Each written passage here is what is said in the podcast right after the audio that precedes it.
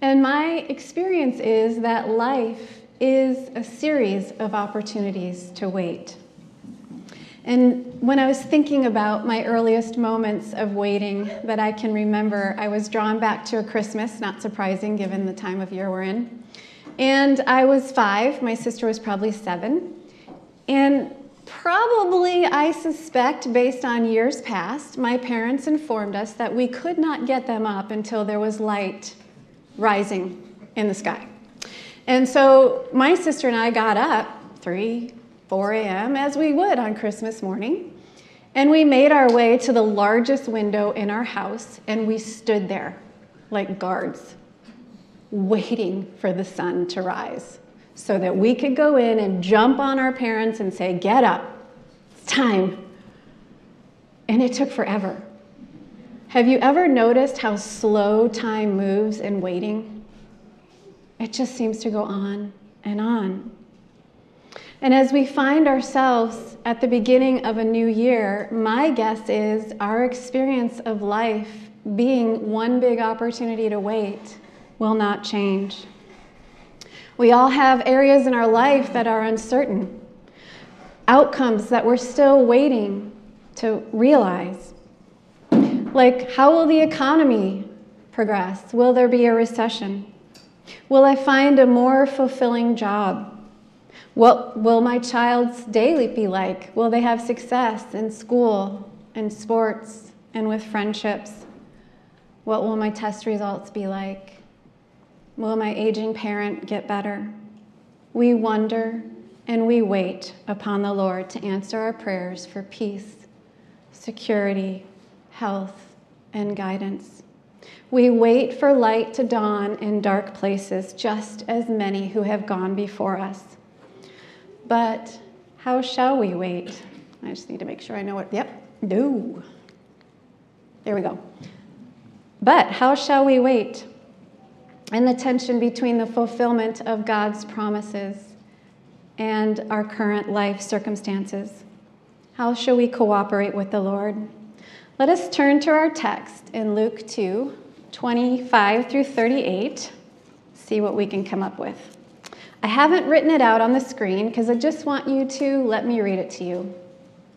Just find yourself in the story and rest a while. Hear these words. At that time, there was a man in Jerusalem named Simeon. He was righteous and devout and was eagerly waiting for the Messiah to come and rescue Israel. The Holy Spirit was upon him and had revealed to him that he would not die until he had seen the Lord's Messiah. That day, the Spirit led him to the temple. So when Mary and Joseph came to present the baby Jesus to the Lord, as the law required, Simeon was there. He took the child in his arms and praised God, saying, Sovereign Lord, now let your servant die in peace, as you have promised. I have seen your salvation, which you have prepared for all people. He is a light to reveal God to the nations, and he is the glory of your people Israel. Jesus' parents were amazed at what was being said about him. Then Simeon blessed them, and he said to Mary, the baby's mother, This child is destined to cause many in Israel to fall but he will be a joy to many others. He has been sent as a sign from God, but many will oppose him. And as a result, the deepest thoughts of many hearts will be revealed, and a sword will pierce your very soul, pierce your very soul. Anna, a prophet, was also there in the temple. She was the daughter of Phanuel from the tribe of Asher, and she was very old. She was the uh, her husband died when they had been married only seven years. Then she lived as a widow to the age of 84. She never left the temple but stayed there day and night, worshiping God with fasting and prayer. She came along just as Simeon was talking with Mary and Joseph, and she began praising God. She talked about the child to everyone who had been waiting expectantly for God to rescue Jerusalem. I think we can learn a lot from Simeon and Anna in the passage we just read. Simeon and Anna were ordinary people waiting for resolution, answers, and fulfillment while being intentional in their relationship with God. Certainly, within their story is a rich prophetic message about the coming of the Messiah that Mary and Joseph received. A message worthy of its own sermon, no doubt. But today, we're going to hone in on the relationship that Simeon and Anna shared with God and how that impacted their life and that of those around them. Hopefully, in so doing, we can learn more about what it means to wait with Jesus in the midst of the long road to fulfillment, to the answers to life's questions. Will you pray with me? Lord, I thank you that you are here in the midst of us. Let your Spirit, Lord, fill us each freshly. And draw our attention to the word that you have for us and let it make its home in us, Lord, as you do. In your name we pray. Amen. Our passage starts with the phrase, at this time. What was it about this time? What was happening? No doubt many ordinary things of life. But what was it that was special at this time?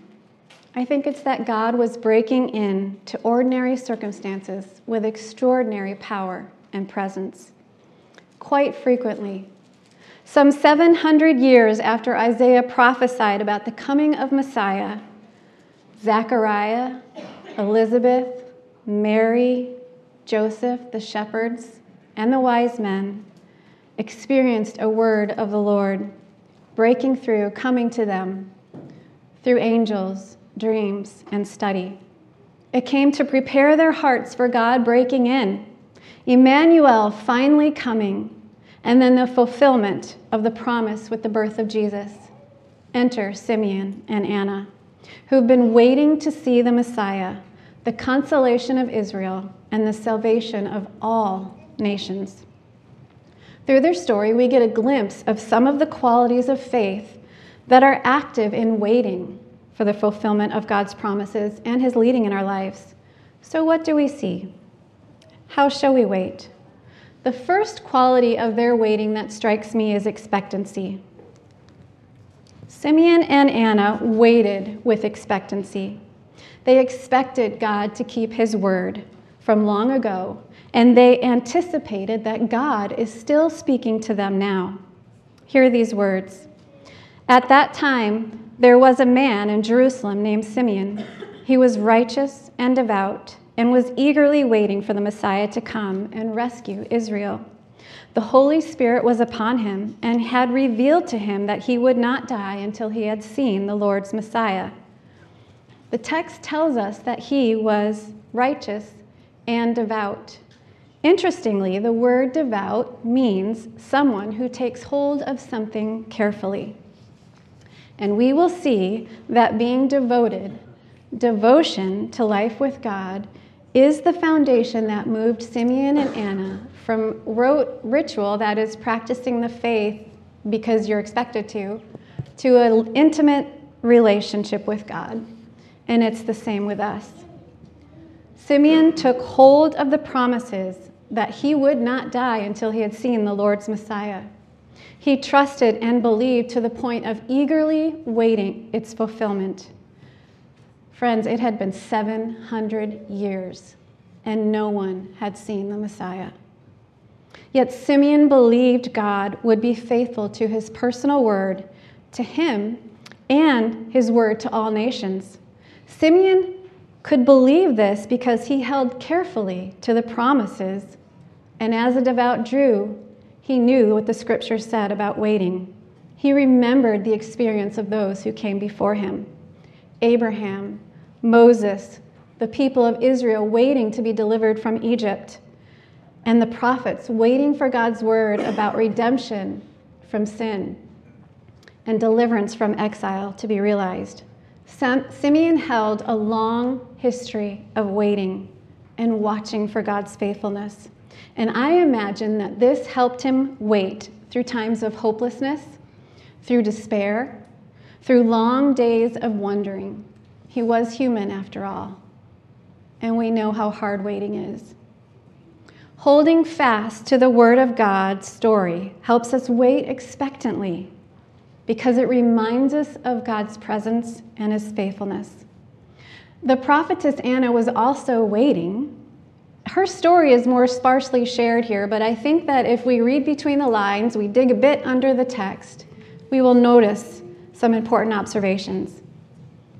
Anna was devout too, a widow who stayed at the temple fasting and praying. And our text says, she came along just as Simeon was talking with Mary and Joseph, and she began praising God. Now, I don't know about you. Is, am I? Yep, okay.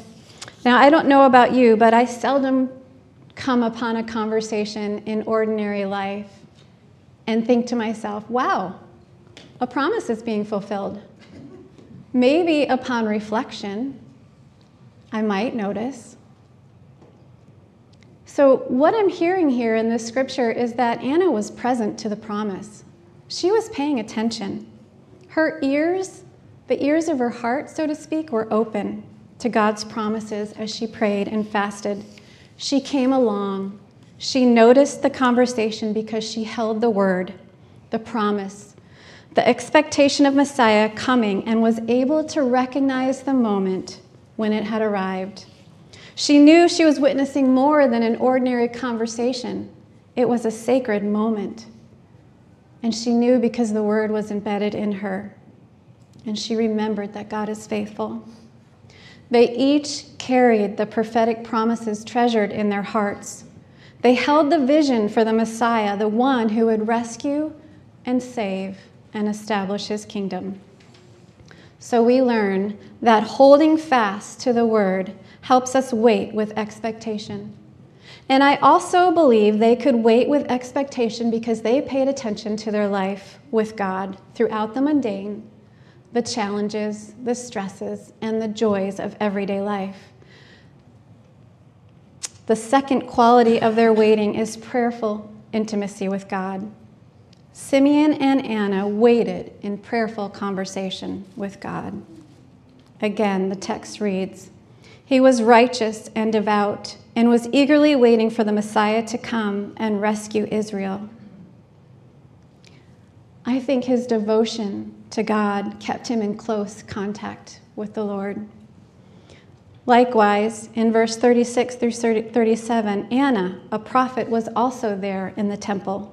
She never left the temple but stayed there day and night, worshiping God with prayer and fasting. We see in these verses an intimacy with God, a relationship that comes with time spent communing, devotion. Simeon and Anna were present to their life with God. Their prayers were not one way. They not only expected God to fulfill his promises, but they expected God to still be speaking. And so they listened to the Holy Spirit that God had placed upon them. Verse 27 That day the Spirit led him, Simeon, to the temple, and he went. That suggests to me a sensitivity to the Holy Spirit, to God's leading.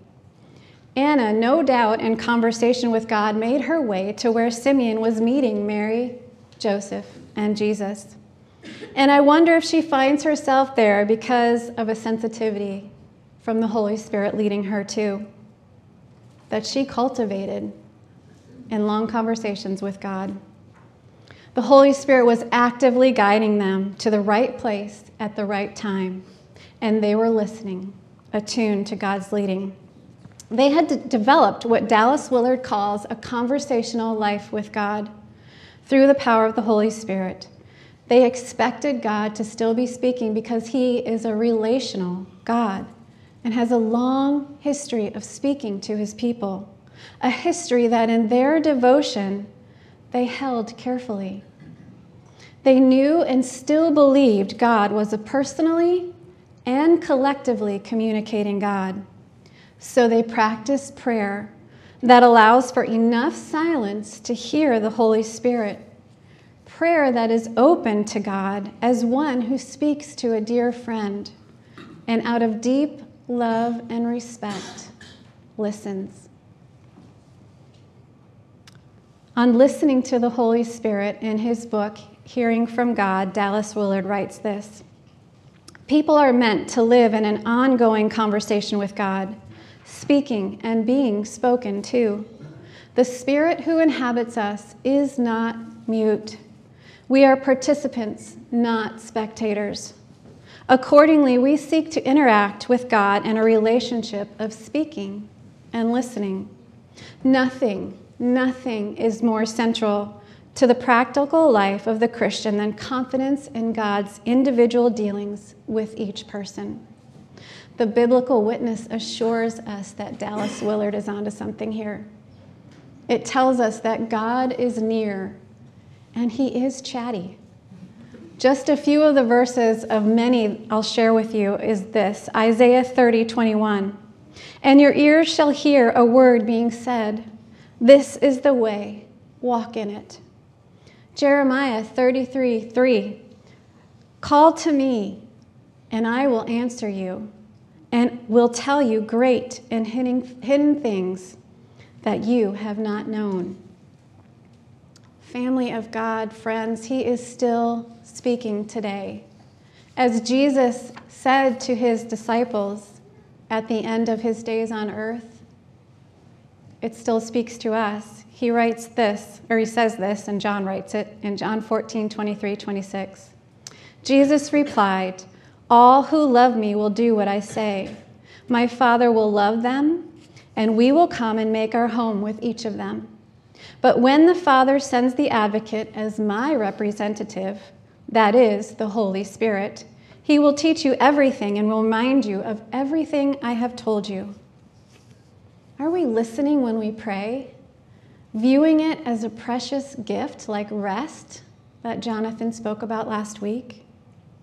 Do we revel in his presence marvel at the expectation that He speaks to us. It can be intimidating because we do not often speak about what it means or the way of the Holy Spirit working within us to guide us and direct us. I find it helpful to know that we will recognize His voice as Christ tells us we will in the Gospels with practice and that there is grace upon grace to grow in confidence. So when you pray, ask for the grace to quiet your heart. Listen to its cries, its longings, its joys, and offer them to God. And then listen for his response, as Simeon and Anna did. They longed for the Messiah, and so they listened. As we share our longings and we listen, we may hear God comfort us, sometimes with a reminder from Scripture, sometimes with an image that comes to mind, or through the beauty of creation, or the stillness and peace that comes from His presence. We meet God face to face, and it is a loving face that we encounter as He speaks to us. And if what you believe that the Spirit is speaking lines up with God's character, the biblical witness of redemption and restoration, is loving of God, self, and neighbor, and builds more of his kingdom on earth, a kingdom of shalom and total well being for all of creation, then I believe you can be confident that God is speaking to you. So take the next step but stay humble and continue to communicate with God and fellow believers. Adjust accordingly and always, always be willing to begin again. And as we wait, listening prayer will keep us awake to our life with God and the guidance of the Holy Spirit within. An intimate life with God, connected to His love and His faithfulness, also makes our waiting bearable. As we wait, He tenderly holds us, giving us the good gift of the Holy Spirit, a spirit that infuses us with hope in the waiting. We learn to trust in His speaking to us, even as our listening to His voice gives us the power, the opportunity to respond. The third quality of their waiting is responsiveness. Simeon and Anna were responsive to the Holy Spirit while they waited. Their story demonstrates that waiting is not passive. We have a role to play as co laborers with Christ while we wait for God's promise to be fulfilled. And as we practice listening, we will find that we are more watchful, alert, and awake to the voice of the Holy Spirit. And staying awake and listening, we have the opportunity to be interrupted by the Holy Spirit, as Simeon and Anna were. Not as ones who presume to know how God will fulfill his word to us, but ones that trust that he will. And this gives us the beautiful opportunity to respond to the Lord's invitations. Listen to these words. That day, the Spirit led him, led Simeon to the temple. So when Mary and Joseph came to present the baby Jesus to the Lord as the law required, Simeon was there. Simeon was there. Likewise, Anna was there, led by the Spirit to the right time and place. And I wonder what they had to let go of to respond. What plans and agendas for the day did they have to release? A receptivity to being interrupted does not come naturally to us. Being available and present in a world of distraction and hurry is truly one of our greatest challenges. But our prayer practices, our devotion to our relationship with God will help us be more intentional especially the practice of allowing silence to make way for listening. Because in the silence, we have the opportunity to notice God trying to get our attention. And that gives us the opportunity to respond. And in their responding, what a joy Simeon and Anna experienced. To hear, to see the Messiah, the promises of God being spoken to them fulfilled. Take this in. In the story, Simeon held Jesus in his arms. Out of his devotion, his expectancy, his willingness to be interrupted, he got to hold the Messiah. Here's what's true of us, people, family. We hold him in our hearts. He's that close. And by some mystery, not only do we hold him in our hearts, he still holds us. We are held and we hold. An awareness of this truth fuels our devotion and it inspires our availability to the movement of the Holy Spirit, to God speaking, and our opportunity to respond. Jesus is closer than our breath. Are we taking the time to become aware of his voice? And are we open to responding? Because here's what's true our response, it blesses us, it brings God glory, and it is for the sake of others. In their story, we see that choosing to respond in times of waiting is not just about us, it's for neighbors' good. Simeon, having fully received the fulfillment of God's word to him, now offers a word to Mary and Joseph a word that they will ponder and treasure, a word that spirals forward to us even now. And they join the great cloud of witnesses who have and who would speak of Jesus' life, death, resurrection, and redemption of all things. And Anna was able to speak to others, to praise God in the midst of others, and announce that the Lord had come, the waiting was over. And she could testify to this because she experienced her own waiting bearing fruit. Hear these words. Coming up to them at that very moment, she gave thanks to God and spoke about the child to all who were looking forward to the redemption of Jerusalem. She demonstrated a sensitivity not just to the Holy Spirit, but to the community that God had placed around her and the invitation to bear witness to the dawning of God's redemptive plans.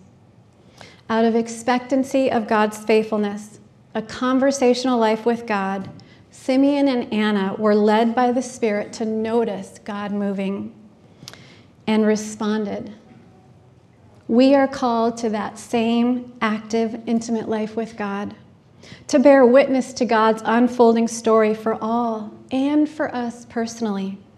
And as we tell the story of our life with God, we help others see His goodness and start to recognize His voice in their own life. People of God, we are empowered by the Holy Spirit. That same Spirit that raised Christ from the dead is alive and active in us. And the Holy Spirit can help us wait through long days with expectation, with the power to prayerfully listen and commune with God, and with the grace to respond as He leads.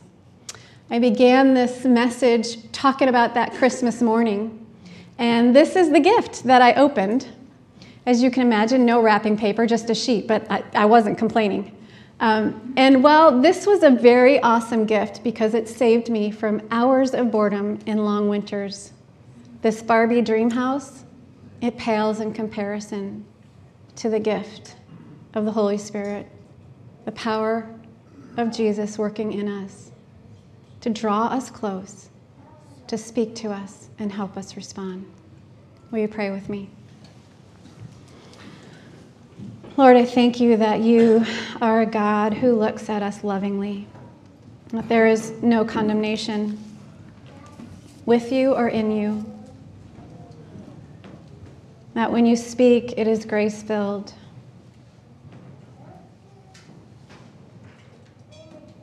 So, Lord, help us boldly listen. Help us trust you.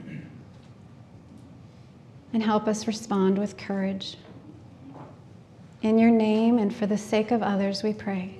Amen.